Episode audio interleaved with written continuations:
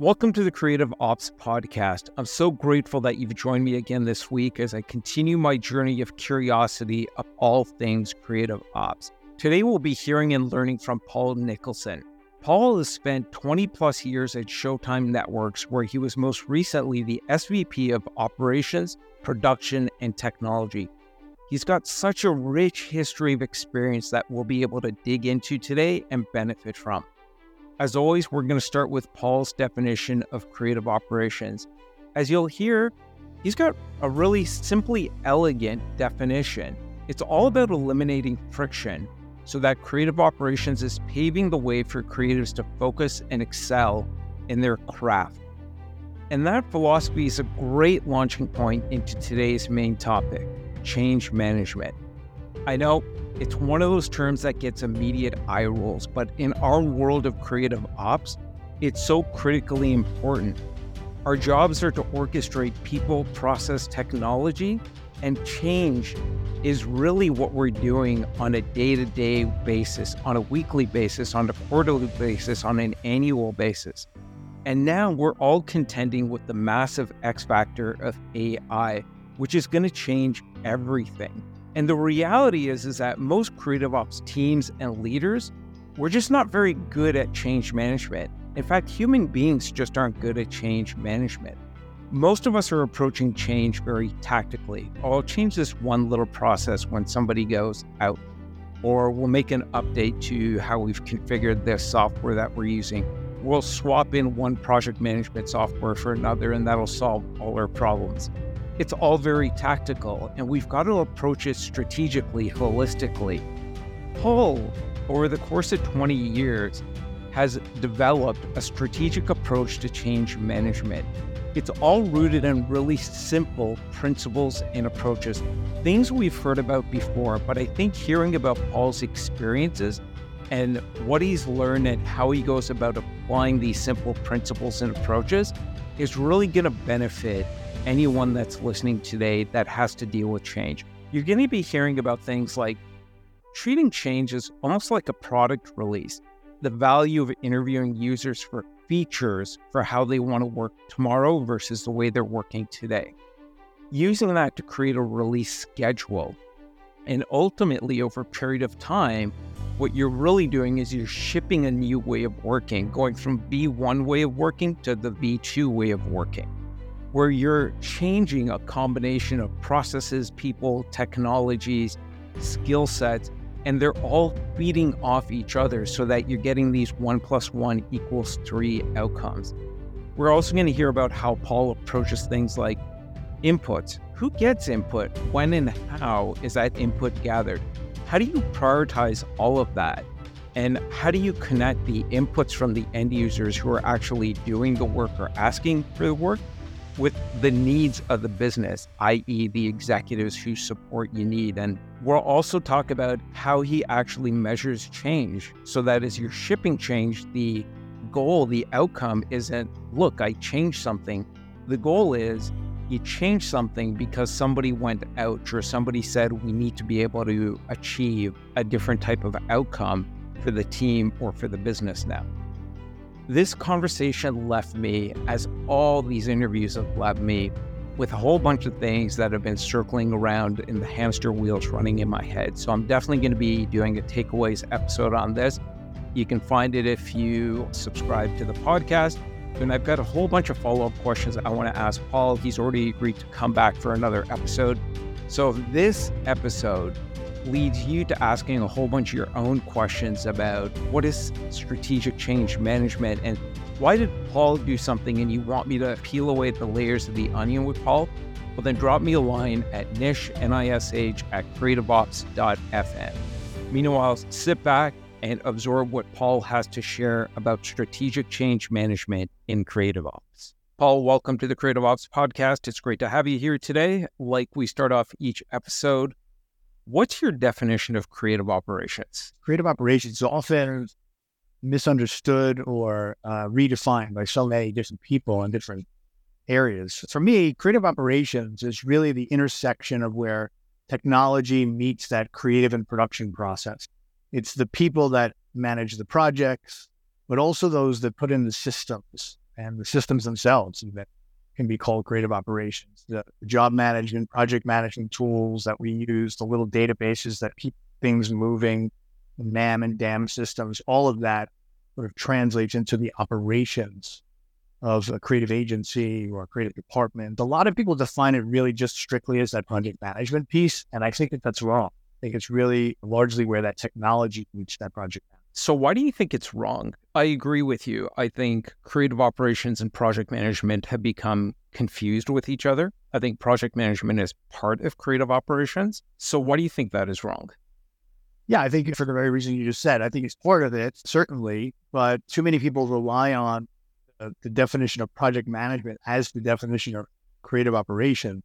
And it really is much more than that. Project management, in, in and of itself, the art and discipline of project management, whether you're certified or not, of taking a project from inception through delivery and, and managing, quote unquote, managing that project is a super important part of it all. But there's a lot of steps along the way and, and systems that those people touch and processes to, that have to be developed for them to follow, et cetera, that all sort of encompassing process is really creative operation. So it sort of goes back to that holy trinity that the communities always talked about or long talked about people, process, technology, and how do you make all those three work effectively together. Maybe just sort of round out your definition. Give me your elevator pitch on what is the purpose of creative operations? Ultimately, how does it serve the organization? So, largely for me, it's about getting out of the way of the creative process more than anything else. And that's a little confusing, right? Because it's called creative operation. Right. But at the same time, my philosophy in running a, a, creative operations and a creative production department, I had both of those under me at Showtime, was really largely about getting out of the way of the creative process. Let's take all the little administrative things, let's take all the technical things out of the way of the creative team so that they can just be great idea people and come up with great ideas and concepts for campaigns, for marketing tactics, whatever it might be. And we'll handle all the other stuff, right? And so then all that other stuff is divided into two pieces. One is creative production, which is the actual doing or the making of things, right? The retouching, the editing, the hiring the vendor to do the printing, those sorts of things that are production. But it's all the other stuff on creative operation the technical systems used to make the workflows work. It's the process design, the corporate team structure design, and the project management of the individual project that go through a creative. I I love that word you use or that statement, getting rid of friction and getting out of the way of creative. I think very often creative ops teams focus on how do we do more and how do we go quicker, which is important. And those things need to be measured and tracked. But I think what you said really hit the nail on the head, especially in today's world of you do have to produce more content, you do have to get it out there quicker, but allowing creative teams the time and space to come up with those concepts and ideas and the ability to experiment and iterate on those so that they can put creative out there that breaks through that content noise that we're all inundated with these days. I love that idea of getting rid of the friction because I imagine that then goes back into what do we need to automate or how do we streamline processes or how do we need to maybe introduce some new skills. This is probably a good segue into what I wanted to talk to you about today. You spent decades at Showtime and through that, you oversaw a lot of change. And change management is one of those terms that people hate to hear, but it's a necessary evil, right? Because as you're talking about in terms of your definition of creative operations, you're always on the lookout for how do we need to change processes? How do we need to change technologies? How do we need to change skill sets? Or how do we need to maybe redesign the team so that we can produce the outcomes? Part of which is getting rid of the friction getting out of the way of creative. So I want to talk about change management today. So let's start off with at a 100,000 foot level, what is your definition of change management and what is sort of your general philosophy in the way you approach change? Sure, sure. Yeah. So so many years of Showtime, since a couple of decades. So over the over the course of those decades, there's been a number of kind of quote unquote reinventions of the creative agency at Showtime that I was obviously a big part of implementing that change. And so change management for me is is really a constant. I use the phrase all the time with my team, and so much so that I'd probably get some eye rolls if anyone's listening from my team. But you know, how are we innovating? I was constantly saying, how are we innovating? How are we making change? How are we moving the needle? How are we moving forward? Right? Like we're ne- never satisfied with just getting the projects done, but always wanted to have something in that R and D lab, which we didn't really actually have, but an R always thinking about what's next. What's going to be the next challenge that we have to make change for, or be prepared for, or uh, implement is there a new software tool? Is there a new hardware piece of equipment? Some new infrastructure we could put in, or some new business process or team structure? It could be anything, but trying to always be one step ahead of what we're doing currently today, right? So change management for me is life. You're always thinking about what's next or what's coming next in, in, in my mind. So you, so that you're never surprised, really, right? You never want to be presented with something like a generative AI and not be prepared for it. Or even something like going way back, the decommissioning of QuarkXPress and the transition that everybody is in, in design in the prep world. Uh, we were way ahead of that. Right? We we saw that coming. We were ready. We were we were able to flip that switch very quickly. Same thing when we switched our editing tools on the video side. So we were always R and Ding. I think there's a lot of reasons that you make change, right? And you never want to overachieve because that can be exhausting also. So, in terms of what you actually implement versus what you sort of develop in change, those are two different things. We might be talking about change, but never actually implement because we just got we discovered that it was just wasn't worth it, or it wasn't going to give us the return on that investment of time or money or whatever it might be. And so we're, we were constantly working on innovation projects, but only 10% of them would actually see the light of day and we'd actually implement that change for fear of exhaustion of change because too much change. Change is scary. To your point, or to your earlier point, change is scary for people. It's a lot to take on. In addition to everyone's normal workload, now you're also having meetings and implement changes. And so you want to be very careful about which ones you're actually implementing. So let's dig into a few things that you mentioned. First of all, you used the word innovation a couple of times. And just to make sure that I and the audience are on the same page with you. When you're talking about using change to innovate, are you talking about something that is in the realm of pushing the boundaries, or could that be something as simple as making some tweaks to a process or updating the configuration of an existing software tool? Or is it when you say innovating with change, is it really tearing everything out and starting off the blank sheet of paper? Yeah, I mean, I think sort of change is one level and innovation is another in my mind. Um, I'm not sure that's a definition correct, but that's the way I think of it, right? So if we're making a change to a process, we're not really innovating per se, unless it's really significant change to that process or eliminating a complete process or implementing a completely new process, which is going to innovate the department in some way or will bring innovation to the department because now we're able to do 30% more work or we're able to do some new capability like 3D modeling that we never had, something like that. Those are more, in my mind, the innovations.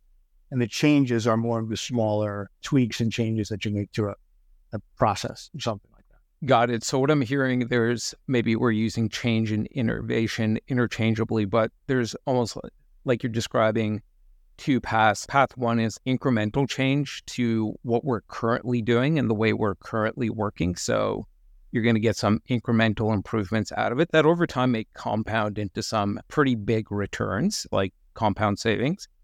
And then there's this other type of change that is really more innovation where the change you're implementing is actually unlocking new capabilities that the organization has at its disposal now. And that may get reflected into the types of content you're producing or a magnitude order of difference in scale or speed or other ways in which you can operate. So now you mentioned like always staying ahead and asking your team, so what's next? What's next? What's next? I know if you were to ask me that question, I, I might be a, a little bit of a deer caught in headlights. And I've known you for quite a few years. So I don't think you're the sort that would walk into a room, kick the door open, and go, guys, what's next? I need to know what's next. Talk us a little bit through how do you facilitate that conversation, even down to is that a weekly question you'd be asking, monthly, quarterly? Do you make time and space for this and go, what's working, what's not working? What are we seeing others doing? Is it what are we hearing from our internal clients that's frustrating them? What are we maybe seeing other organizations do that's really cool? Because what I heard is you almost have this change backlog. Okay, here's a whole bunch of things we could do, but how do you start to build that backlog? Yeah, I think it's it's a great question. It, it it's constant I wouldn't say it's like a quarterly thing that I bring up and say, okay, what are we changing this quarter or anything like, you know, in that sense. It's, it, it's more, you know, sometimes you hear consistent threads in your catch up meetings with your direct reports or in your staff meetings where you're reviewing projects or when you're meeting with the creative leaders or the marketing strategy leaders. You're hearing about your difficulties um, or challenges they have in their job and I'm always thinking about like, how can I now be helpful in that, in, the, in that, right? Your challenge, creative leader, is that you don't have enough resources. You're having to manage too many files on the server. You can't find stuff in the DAM system, right? You're hearing those types of things. And if you hear them consistently enough, then you want to make a quote unquote change to that process or something like that. But while we're talking about those changes that we're going to make to alleviate those pressures on those other departments, I'll then ask the question like, okay, we'll fix that for now. That'll be a change we make. But what's next? How are we innovating? Can we automate that in some way? Are we thinking about scripting that? Are we thinking about changing the DAM tool altogether because it's not servicing the needs of the creative department? Right. So you're you sort of start small with how can we fix this, make a change, and then you think bigger and broader with the big picture of what are we forecasting out for the year or for the next two years in terms of a big BAM project or something like that that's going to revolutionize the way we even handle that altogether. I like that. What you said about listening. I think very often just those very human things we overlook. And sounds like you and your team were very active listeners. And what you're listening for was that friction, as you mentioned before. And then going, okay, how do we get rid of this? But then you're also putting it in the context of what are the bigger changes or innovations that we might want to tie this to over the next one to two years? You've mentioned this to me before, and I found your approach to change fascinating because, as you know, part of my background is having led software companies. I can't code to save my life, but I love the process of developing software, and it's very iterative. And I've long said about process, more organizations and especially creative ops teams should treat their processes like a product. So you're thinking about this is version one of it, and I got to ship the next version at some point, and maybe there's little dot changes in between, which sort of sounds like your incremental changes to get rid of the friction. But every now and then you do a big integer release, like going from version two to version three. And what started that discussion was how do you go to your executive team and ask for support for big changes that you want to make? And a lot of what you're saying sounded like a software development process. So, can you walk us through that? Because here's where I think a lot of teams get totally hung up. Talk us through your approach. Yeah. So, I, I think, first of all, just like everybody, we're, we're we and I am guilty quite often of making too much change, right? And like one project goes off the rails because some little thing happened. And the next thing you know, you're changing and re-architecting your entire process. Like headcount is in question. You really just overblow it. And so as my old boss used to say, let's not use an atom bomb to kill a mosquito, right? Let's not change the world because one project went off the rails. Let's pay attention to that. Let's note that. Let's keep that. Let's have a post-mortem meeting about why it happened and all of that. But unless it's happened very consistently, it's not worth changing at the moment. You know, that's first, right? Managing your own desire for change and all of that, and making sure you're not exhausting people with too much change. In terms of how you implement change, big change, when we talk about innovation or even just large amounts of change, is to what you mentioned, it's critical to have executive support. Right? So senior leaders in your back pocket and backing you up in your attempts to make change and enforce change is key to the whole process. I can't stress that enough. Bringing executive leadership into it as early as possible, the better, so that they can see your overall aspirations and what you're trying to achieve, and then ultimately what it's going to give them back, right? Is it going to reduce head count? Are people going to get to go home earlier so there's less overtime? Is it going to make us have the ability to produce more content? Can we get out to market faster? What is the end result of what you're proposing? But key to that is not to sort of nickel and dime them, right? Too often, again, we go for these little quick fixes, these little band aids and you go if you go to senior level management with every little thing that you either want to fix or every little thing you want to buy software or, or hardware piece of equipment or something like that that's going to help you in your change you're going to exhaust them. You're going to wear out the, the the, the handle on their door and uh, go to the well too often. So in my opinion the best way to handle that is really to package it up to think through the change you want to make that's going to make the most impact and package it together where there might be multiple projects, there might be multiple things you want to change. More than likely there is. And then go to them with that full, complete picture. Here's what I'm proposing. Here's how much it's going to cost in time and money. Here's what the end result is. Here's the return on investment, right? And now get them to buy off on that. And now you've got them to support you and in, in your efforts to to create the change and then to enforce the change people. Not that you're trying to shove it down their throat or anything like that. It's not a power play. I just mean that at the highest level, the organization is supporting of this project that you're now putting forward. And that comes with a lot of uh, weight, gravitas that in, in, your meetings and when you're leading discussions, really helps a lot. So I think that's really important what you're saying in terms of selling it up and getting their support. You're selling the projected outcomes, whether they're at the VP level or C suite level, they're not going to want to get into and quite frankly not going to care about the nitty gritty of what individual processes are going to change or anything like that. They're going to want to know like how does this serve the business? I think that's something that all creative ops people need to get better at is your job is to serve the business. It's not just about delivering more stuff and doing it quicker. So so a lot of times when you're identifying the need for change you've got problems, right? You've got frustration in the ranks, you've got bad work going out the door, unhappy people, you've got duplication of efforts, you've got all these things that that senior level executive cares about. And he, and he wants those things to go away. He wants his people to be happy and productive, right? He wants the work to be good. He wants to be on time and on budget.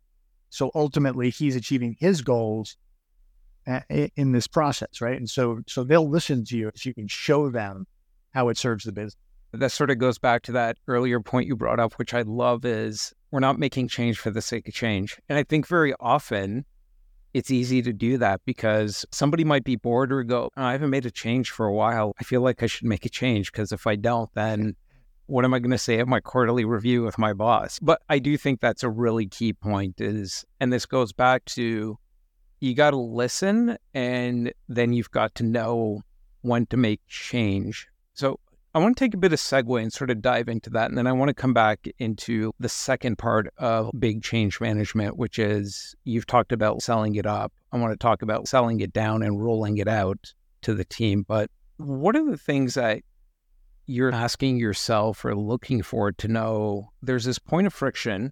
It's maybe even come up two, three times. Is it just the number of times it's come up where you go, we need to make a change, whether it's a small one or a big one? Or are you tying it back to KPIs? Talk us through that and any sort of specific examples you may have to share. It's not necessarily the number of times, although sometimes it is, right? It's one of those, it's a little hard to, to, to pinpoint that because you might hear something for the first time and it's so significant that you realize it's worthy of implementing some kind of change. Again, always looking for the, the for that friction, but more more often than not, it's the consistency that you hear something we we at, at Showtime we have a lot of co-marketing that we do with affiliate the companies, right? The, the various cable companies and streaming companies of the world that we partner with in our in our work, and we have just hundreds and hundreds of spots that go out, commercials, video commercials. When I say spots, that go out each month, and they're all customized to be kind of sort of co-branded with with Showtime, and it was so presented with uh, this constant friction of creating all of these versions in such a manual way and and hearing from people about how much time they're spending, what the hiccups are and the project management process of that, the review and approval process of that, etc. That's a sort of consistent message that was coming from those areas. So, you know, we sort of approached it with how do we apply some technology to this to this job? This was like something that seemed really ripe for automation and using computers to help do the work, quite honestly, as opposed to human beings sitting there all night, overnight, over a weekend, creating all these versions. And so we we saw that consistent friction. We presented back the creative team a way to automate that process. There was some apprehension, of course, at first because they lose a little bit of control. And so we had to make sure that they were comfortable with that they would have complete creative control over this. And we had to deal on the partner side, on the actual affiliate side, we had to deal with them losing a bit of control because they had the desire to have any little tiny customization made. And we wanted to put some structure and rigor around that so that we could have sort of set of templates and a set of automations that could produce consistent results, but maybe not be able to give them every little whim, right? So we implemented Adobe MOGRTs uh, with data driven uh, customization and automation and we essentially improved the bandwidth of that by 35% in terms of the number of spots going out the door uh, at a faster pace, even. So you see this sort of consistent thread, see this pain point, you approach it with what's the right thing? Is it a process issue? Is it a people issue? Do we need more headcount? What's the fix? And for us, it was in this particular instance, it was technology. It's not always technology. Sometimes it is, but it's not always. Sometimes it's a people thing, right? And sometimes it's a process thing. Um, but that, that's the kind of uh, that's one example of of the way that we hear these consistent threads and address. I love that approach also of involving the creative team in the process of making that change and implementing that technology. And I think very often a couple people got in a room and they decided this tech tool is going to solve our problems or this revamp process is going to change problems. And they didn't involve people. And it's such a cliched thing to say is the people who are going to end up being affected by the change need to be involved in designing that change and signing off on it. Otherwise, they're just going to rebel. That's why I think most people don't like changes because it often happens to them as opposed to with them. And so true. Yeah. And you clearly take a with them approach. And I think, especially in this age of how AI is we're just starting to see how it's affecting or could be adapting creative workflows. That transparent approach is going to be paramount. And people don't do that, then they're going to have, well, they're going to have rebellions on their hands, is what they're going to have.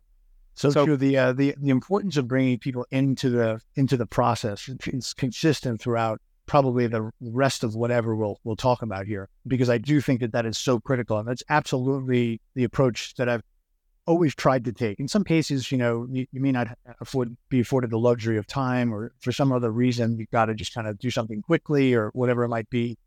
Um, but more often than not, inviting people into the process is going to pay huge dividends. In this example, by the way, on these affiliate spots that we were making, the key person became the creative person who actually wound up getting into the technology of it all and figured out how to do the scripting and became the most important person in implementing this change. So bringing them into that conversation and showing them what we were trying to achieve and why we were trying to achieve it got their wheels spinning.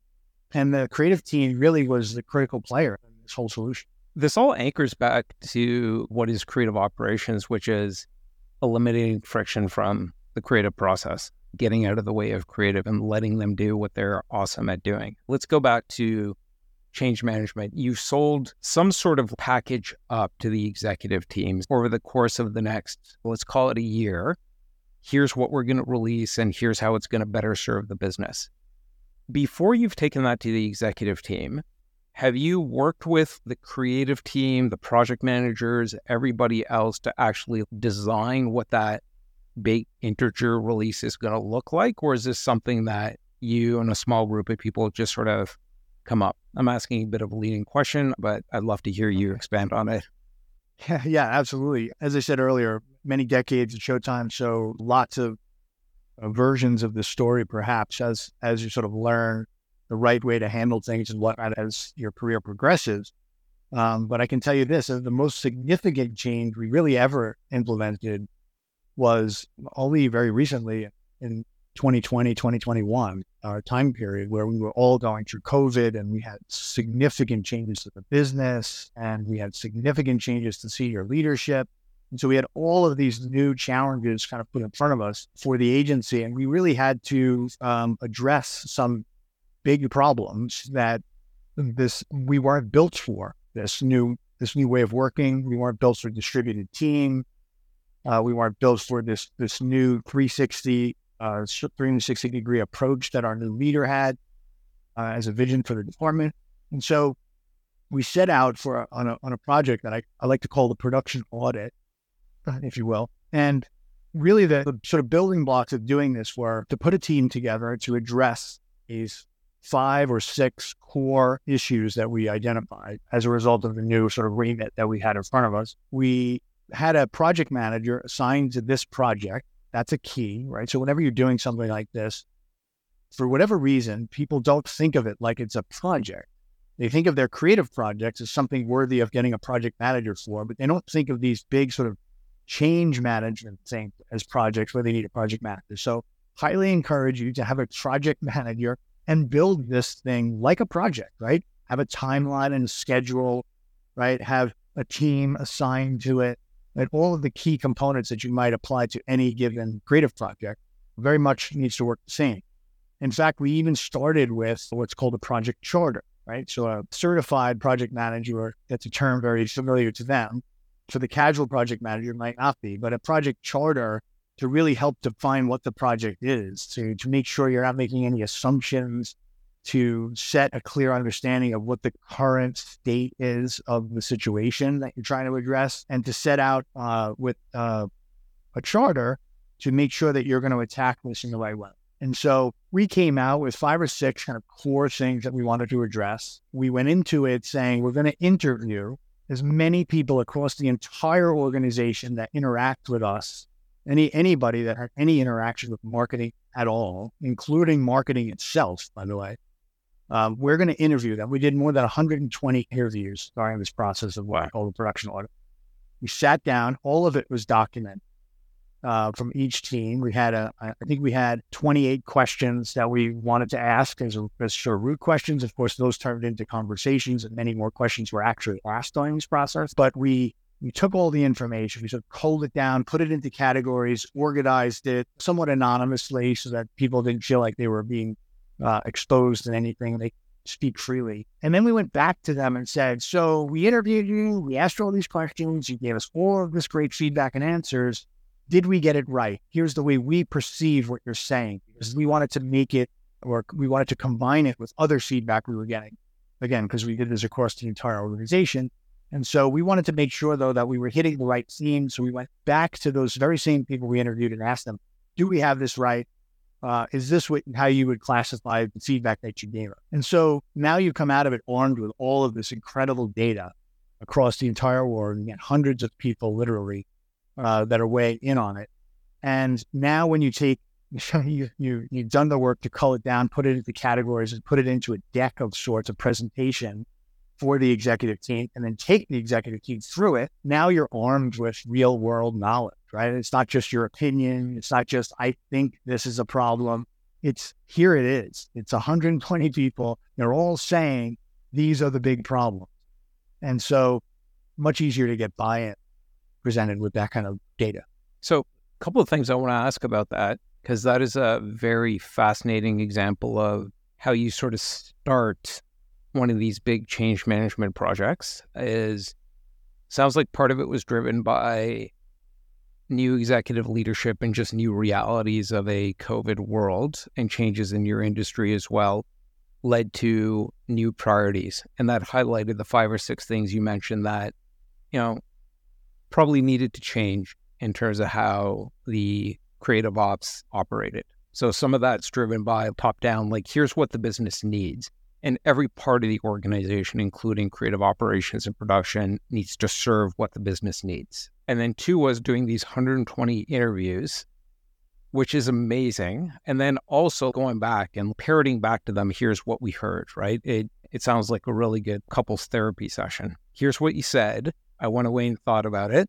And did I hear you correctly? How do you then sort of because you can't say yes to everything. You've got these priorities being driven from the top down based on where the business is going and how it needs to operate in this new world. And you've got input from 120 people. It's sort of like my mom used to say, my brother, sister, and I, we'd all want to eat something different at dinner. And she was just like, well, there's one dinner. That's it, right? There's not three dinners. So, I, how do you go through that prioritization to determine what you're going to take back to the exec, put into that plan and then before you even go back to the executive team, is that something you're sharing back with the broader team and going, guys, here's what I think we need to do in sort of this big transformation that we're doing over the course of the next year and why and be able to justify what why some things are in and why some things were left out. Those are great points. Funny, that's funny about dinner. I had a similar experience. I think it was key for us to categorize the feedback right? Uh, after we got it, after we culled it down, after we confirmed it with those that, that gave it to us, we put it into buckets. We had four buckets. Essentially, we had process things that we needed to fix. We had structure, team structure things we needed to fix. We had tech. Of course, there's always tech things that needed to get fixed. Like I can't find stuff in your digital asset management system, those sorts of noodles. And then education, just things that actually were already in place, but maybe others didn't know about it. Like how do I find out where the status of a project is? Or how do I go into the system to find out what the budget is for my project or if it's going over budget? Those types of things that were already in place but weren't communicated well enough. Or maybe they didn't understand what the right process was for initiating a job. Those sorts of things that we could just educate people. Maybe it's a meeting, maybe it's a memo, uh, maybe it's even just a Slack message, but there's things people needed to know. Right. So we took those four buckets of things, and then we apply them to the six big problems that we had. In terms of prioritization, to get to your point, right? We have all this feedback now. We have all these things that need to get done, but we can't do them all. Um, and so, first step is to figure out what the senior executives' priorities are and align them together, right? So, we're hearing these are the problems, but the senior guy says these are the most important things to him. So then what we did was we went through and prioritized the list we actually created a database I did over a weekend, like an Airtable database where I put all of these projects, all of the feedback turned into little projects and put them into a database so that we could sort and filter and prioritize, et cetera, and make assignments and all that. Again, treating it like a project, like a real project. So everyone could collaborate and add notes and things like that on there. But uh, we identified essentially 65 projects that came out of this process that, of things we needed to fix. Some of those were really small, low hanging fruit things we could fix easily with a meeting or by creating a memo and distributing it. But other things were really big things systems to integrate or implement, to purchase, team structure, things that had to go through HR processes and whatnot, maybe hiring, maybe laying people off, maybe changing some of their jobs. These kinds of things that t- were definitely going to be things that took a lot of time and weren't really quick hitters. But other things, again, were quick hitters. Oh, if you could just put that file here on the server, then we could get it easily instead of having to hunt for it. So there were little things. But the key to get back to answer your question is really aligning the feedback with what the executive's goals are. What is what are his main goals or her main goals for the team? And then making sure that you're doing the things that are going to make the biggest impact on those goals. It's just brilliant in its simplicity. It's marrying the top down with the bottom up because it's the people who are actually doing the work who are going to have a pretty good idea as to what's actually getting in the way of achieving these things.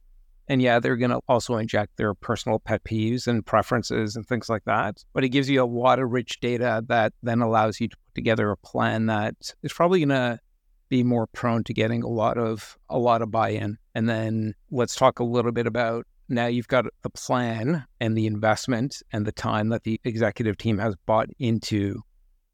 How do you start to roll these changes out? So, talk us through what does that rollout process look like? Are you making all these changes like overnight and maybe going back to the software development way of doing things? Is it sort of a bunch of mini releases along the way? You hit the nail on the head. It's it's absolutely it's, it's funny. It's funny analogy. Actually, it's very similar to that process. And so what we did was, and by the way, I didn't do this all myself, right? Uh, as I said in the beginning, you, you need to surround yourself with great people and not too many people. Can't have too many chefs in that kitchen, so to speak. But you've got to have a good project manager, and then you've got to have some other key people that are not necessarily leaders across the organization, but influencers, if you will, in, within the organization that can represent, right? Because as you start to lose energy as the person leading the charge, they pick you up, right? And run, pick up the ball and run with it. And as they get distracted with their regular job, their day to day job, and their regular work, you can be the leader that brings them back and refocuses them. That's key because, again, these some of these projects could take, to your point, a year to implement.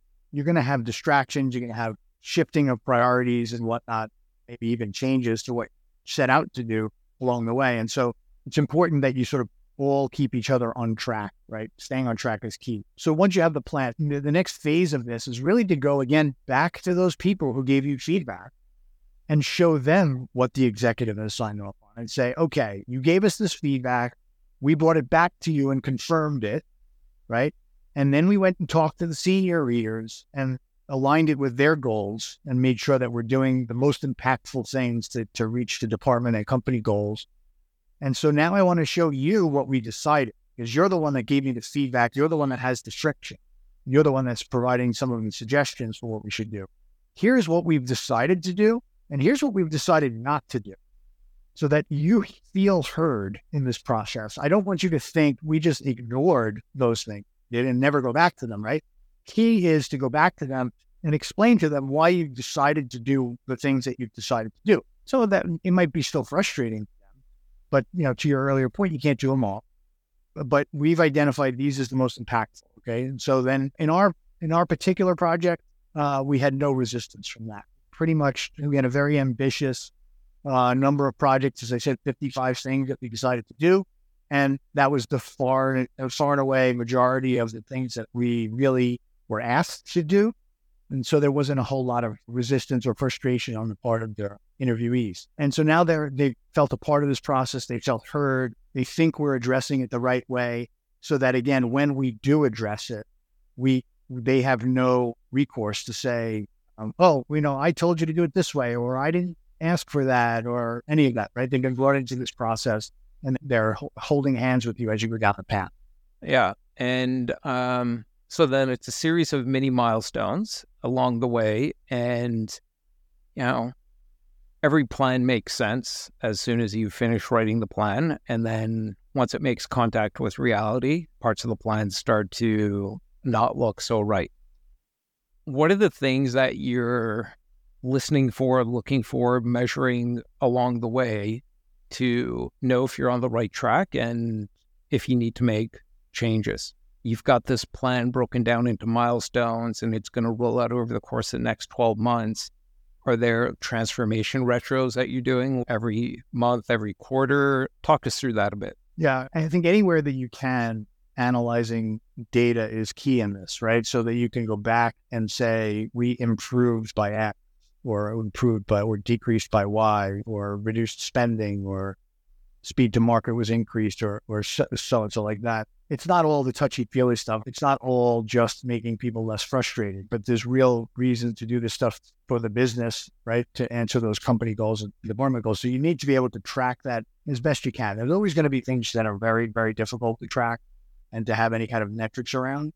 But there's a lot of things that you do. One of the things we had at Showtime for a million years, actually, for, for the better part of 20 years, was a really good job management system that we built ourselves. We called it Red Redbase at Showtime and that was a database tool that we tracked every single project and for the better part of two decades. Every project, every detail about who was assigned, the schedule for that, the delivery specs, on and on, every project detail. And really, we were early in that game, right? There's a ton of these tools available now out there, whether it's, you know, the Asanas and Airtables of the world. We were way ahead of the curve on that. Um, and that really paid a lot of dividends for us, not only in general, but in this process, so that we could go back and look at historical data how long did it take us typically to do a billboard, or how many billboards did we create in a particular year, or how many did we create against a specific campaign, and how long did they take? How many people were assigned? How many hours did it take those people to do that job, etc. Right. So you have all of this good data including financial data. What was the budget for it? Did we go over budget? Were we under budget? Do we have a contract in place with that vendor? So on and on. We had all great data to mine so that when we implemented a change at any point along the way, whether it's this particular change management process or any of the earlier ones, we were very easily able to go into that system and go back and see we've oh we've improved the speed to which we make this by X. In our review and approval tool, we can see that uh, now projects are taking two or three rounds and they're approved, whereas in the past it was five or six. And we can estimate the amount of time that saved individuals. Certain roles at Showtime were time tracked as well. So we could look back and say, how many hours did we spend against this? And certainly we had a lot of tight budgeting, financial information about the spending. And so we can see that. How much did we reduce spending by? So at anywhere you can, you want to be able to track the metrics that you have. In other cases, you may not have metrics, right? There's one example of uh, one of the big projects actually that came out of this process was to change the entire project management hierarchy of the agency. Um, what we came to realize was that if you, depending on what kind of project you wanted to initiate, if you were one of our quote unquote clients, these partners that we had throughout the throughout Showtime company, uh, if you wanted to initiate a project, there was any number of different processes that you had to follow based on the type of project it was. If it was a video, it followed this path. If it was a print billboard, it followed this path. If it was a piece of key art, it was a different path. So on and so on. As a digital banner, it was a different path. So on and so forth. And so it was very important to me to align the project management hierarchy so that there was a very clear line to a project initiation to the client, because that was a huge pain point that we heard very consistent across. That there was a lot of you know people, and they always had to get trained on all of these different processes. They don't know who to call when they have a problem with one of these projects or to initiate a project, etc. And so, very carefully, we went through the org and we aligned the organization to be a certain way so that they were mirror images of each other. So there was really one process that you had to learn, and everybody had a, a point person that they could contact. So without getting into the weeds of it, right, it's just really streamlining and simplifying the process for anybody that wanted to initiate a project. Something like that is difficult to analyze in terms of improvement more than it is from people's opinions. It certainly was easier for them there was there was no sort of time metric or anything like that, but they were feeling better served. People were feeling like information was flowing much better. They were much more in the know about the project and the specifics of that project, etc. So there was a lot less frustration, which turned into a lot less meetings about that frustration, which clearly saves tons of tons and tons of time. There are some things I think you can really get into the weeds of analyzing data on, and other things you might not have good data on, and you have to sort of go with your gut. Again, I have so much to say about this. I'll try and limit myself because I know we're coming up on time, and I've got two final questions for you. But on the metrics part, I think that is so incredibly valuable and needed to use as part of any change management process, whether it's big or small in scope, because I think too often people who are leading change management think the change is the job, and it's no ultimately it's about serving business outcomes. I love the idea of hard metrics and soft metrics or quantitative and qualitative. And I think we probably need to give more attention to those qualitative ones like how do people feel about the process? And do they feel it's better now than it used to be? Because ultimately, all work is a human endeavor. I love data. I love using data and I love hard data to help inform decisions. But I think we need to pay more attention to those softer metrics as well, because ultimately, even though things might be going faster, more cost effective, producing better marketing results, whatever it may be, if people aren't enthused about the changes that have been made, that's going to show up in different and probably more problematic ways. So I think going back and maybe even at the start, setting a baseline for on a scale of one to 10, how much do you dread our processes today? And then asking again quarterly through that whole change life cycle or something like that. And you even mentioned a couple of things. Do you feel like you're having to go to meetings that are unproductive? Even asking that before and after, it's it's again, it's not hard data, but I think it'll provide a lot of good insight. I've often thought at the end of every meeting, people should have to fill out just quick something they get by text. Was that meeting useful? But your overall approach of making sure to use data to know that the change is on track helps to like go back to the executive team and go, hey guys, thanks for signing off on this. And here's what you expected, and here's how we're tracking against that. And then same going back to the rest of the team and going, hey, thank you everyone for helping us design these changes and prioritize them. And here's the results that we're seeing. So we're on track, or maybe we need to make some changes and we'll make those changes with full transparency again. Yeah, it's critical to not cause more meetings, right? That's the that's the, the issue everyone has, especially as we're in a distributed workforce now. We're all on Zoom. There's just so many kind of appointment meetings on your calendar that you wind up just literally just jumping from Zoom to Zoom to Zoom all day, and then at eight o'clock at night you get to, you know you get to do your actual work. That's a real struggle, and I think having a clear agenda for a meeting is critical. Too many meetings are just get-togethers, right? I've been listening to a lot of Jeff Bezos clips for whatever reason, been showing up on my feed, and they have some really interesting meeting rules and regulations at Amazon yeah. over the years where you know, if this meeting's not helpful to you, you don't have to go and those sorts of things. So you really have to resist the urge for meetings. And one of the things, for example, when you're making a lot of change or any change for that matter, even if it is small, and you're changing a process or something, and, and now instead of people calling Joe to do this thing, they have to call Nish to do this thing. Hmm. Rather than having a meeting about that, which too often happens, right, for small things and small changes, you know, set up a Slack channel. We had a Slack channel at Showtime, which was like invaluable. That was just like, whose job is this? That was the name of the channel. Whose job is this?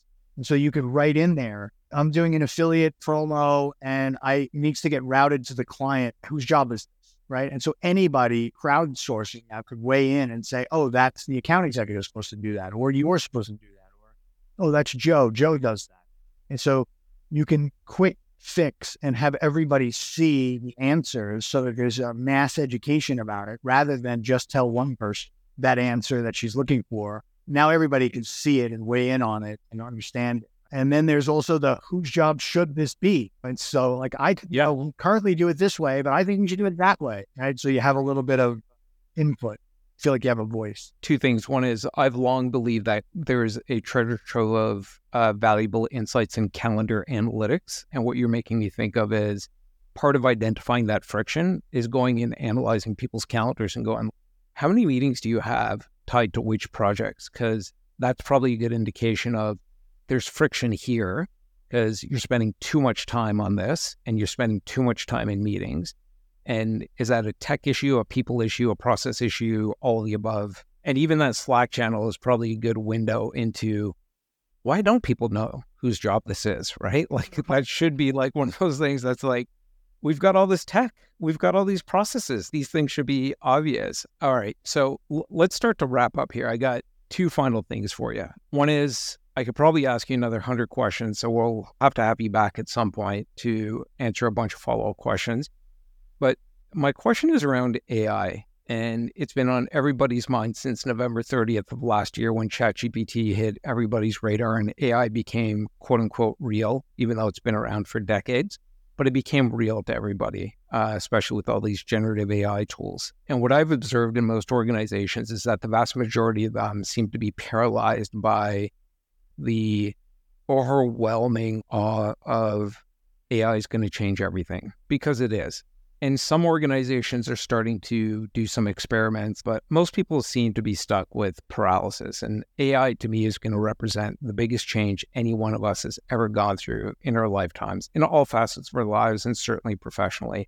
What have you been thinking about as this AI age is unfolding when it comes to change management? Yeah, really is the million dollar question. It's such early days for AI in terms of what we're doing. I think a lot of people are finding it really useful for sort of creative exploration at the moment, right? There's, there's a lot of great imaging tools that very quickly you can generate concept ideas and whatnot and different body parts to, to use in Photoshop and things like that, just to generate imagery quickly is very helpful to creative teams across the world. And now video but it's such early days. There's a, a lot of the leaders of big companies are seeing the potential of AI. I think a lot of the employees, they'll still see it as a threat.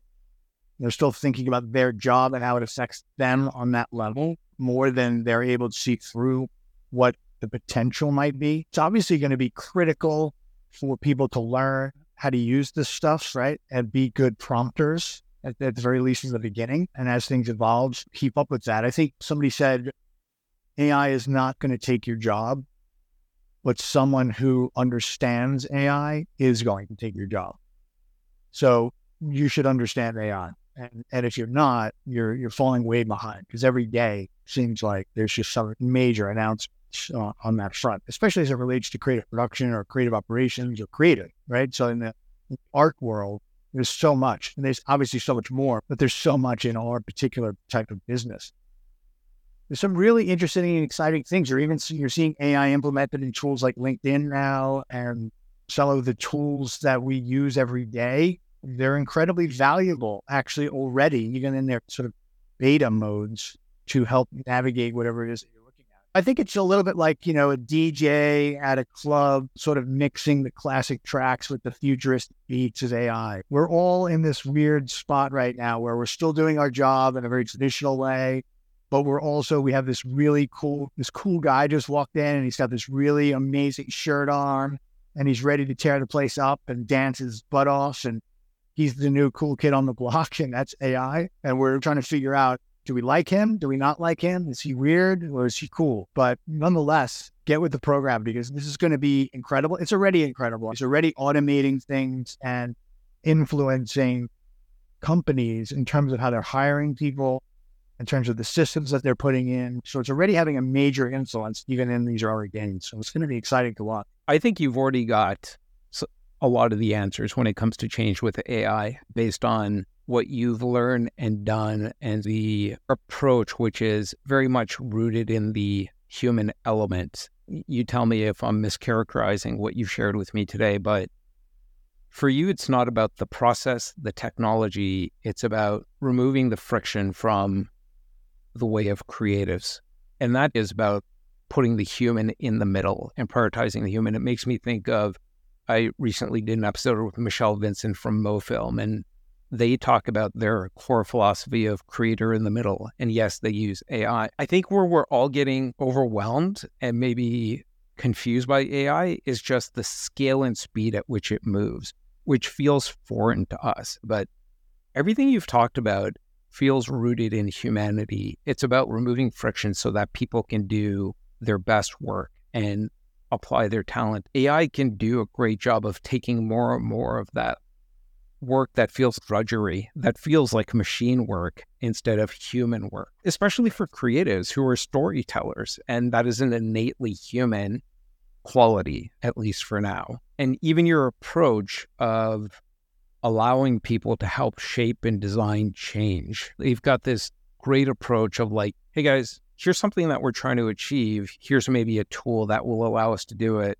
And the creative team shaping what that change was going to look like. So I think what we all need to be cognizant of is that this is going to be change, but really what we need to adapt to is the scale of the change and the speed of the change is going to feel like being on a roller coaster. I think that's a lot of what I'm thinking about and how organizations need to adapt to that because it may end up being there's a major transformation initiative, not once every couple of years, but every quarter. It's okay, what are we changing now? And this might go back to an earlier thing you're saying is like, how do you stay ahead of it? And maybe you will be walking into rooms going, okay, guys, what's the change that we should have on tap for Q2 and then Q3 and then Q4? Yeah. AI is not something we can control or contain even at this, especially at this stage where it's just why it's growing exponentially so fast, but it's really changing organizations and roles and responsibilities and, and things like that. It's really starting to blur the lines. It's very uncomfortable for people, especially, for example, the creative, where they were always the sole people responsible for generating ideas in a visual form. And now anyone on the account team or even in the media department or in the finance department can prompt Midjourney to create a concept for a new TV show that's going to be on Showtime and present that back to the creators and be like, well, I think this is a good idea. And now it's like a polished, high res image that no one we used to be able to know how to do or didn't know how to do. So it's very uncomfortable for people. But the urge to sort of contain that, I think, is a mistake. It's like over medicating children that have that are that are that have a bit of ADD. You, you let people be people, right? Let let the technology take us where the technology is going to take us without constraining it every company right now should be treating itself as an r&d lab where everybody has a lab coat and they're playing with these tools. The analogy i've been using is a periodic table of elements. Everything we've been able to do up until now has been based on the elements that we knew existed. And ai as new elements got added to the table. So if we're in the lab we should be mixing things up and just seeing what comes out of it folks on the marketing or business side may end up using tools like Midjourney, and they may then end up giving something to the creative team that's an image, a video, something else. And does that become the new creative brief? Instead of like trying to fill out a form with a thousand fields in it and trying to explain what's in your head, instead just say, here's what I'm thinking. And then let the creative team apply their amazing creative talent to go, hey, Nish, that's really nice we get where you're going. We're going to make this into something awesome that lines up with our brand guidelines and the ethos of the show or brand or whatever it may be. But that doesn't happen unless you let people experiment without shackles. And there's going to be some car crashes along the way, but the sooner you get through the car crashes, the better you're going to be at being a confident driver and being on the road and being able to get to where you want to go. 100%. You know, the, the real challenge is navigating the fine line between like embracing the innovation and ensuring the human touch and creativity isn't lost, right? Th- that's the key. And I, I think you wrote a, a great article on let the machines do the machine work and let the people do the people work. I think creativity is one of those things that the human touch is going to remain extremely important. I believe it is. We're the ones who've always written the stories about what we want the future to be. That's why you and I are sitting here on our respective computers on different coasts recording this podcast for others to listen to. Paul, this has been a great episode. I'm going to be recording a separate one with a bunch of my takeaways because there's a ton here. And like I said, love to have you back at some point with my 100 follow up questions on change management, especially as we all go through 2024 and continue to see what kind of changes that AI brings. Final question for you. You shared so much wisdom and knowledge today, which I truly appreciate. And I know the audience is going to get a lot of value out of. Who would you like to hear from on a future episode of the Creative Ops podcast? Ooh, good question. So many. I mean, first, I'd like to flip the microphone around and interview you, maybe. That might be a really interesting episode to do. I'll say Andrea Tarasa. Andrea Tarasa. Yes. Do you know Andrea? I do not. Tell me about Andrea. So Andrea is not someone I know, and probably if she hears this, will be like, "Why is she talking about my name?" When I read an article in Little Black Book Online, she is the CEO of Dentsu Creative, and so clearly an operations expert. And the article, when I read the article, it felt like it it almost could have been me in the article. We have a lot of very much the same philosophies and thinking about operations, although I definitely learned a bunch as well from her in the article. And I, I just thought it was a really great piece on uh, what seems like uh, a great executive. All right. Well, then we will have to reach out to Andrea Torasso and see if she'd be open to coming on the podcast and sharing the benefit of her own experience and wisdom. Yeah, she'd be she'd be a good. I'm sure she'd be a great guest. All right. Well, Paul, thanks so much for doing this today. I really appreciate it. Thank you so much, Nation. It was a pleasure. Such a good conversation. Always enjoy talking to you. Always learn five or ten things every time we speak. Thanks for doing this podcast. It's very important and really important work. So thank you very much. I appreciate that. That's a wrap for today's episode. Remember to please do three things. Number one, head over to creativeops.fm and sign up for that companion newsletter.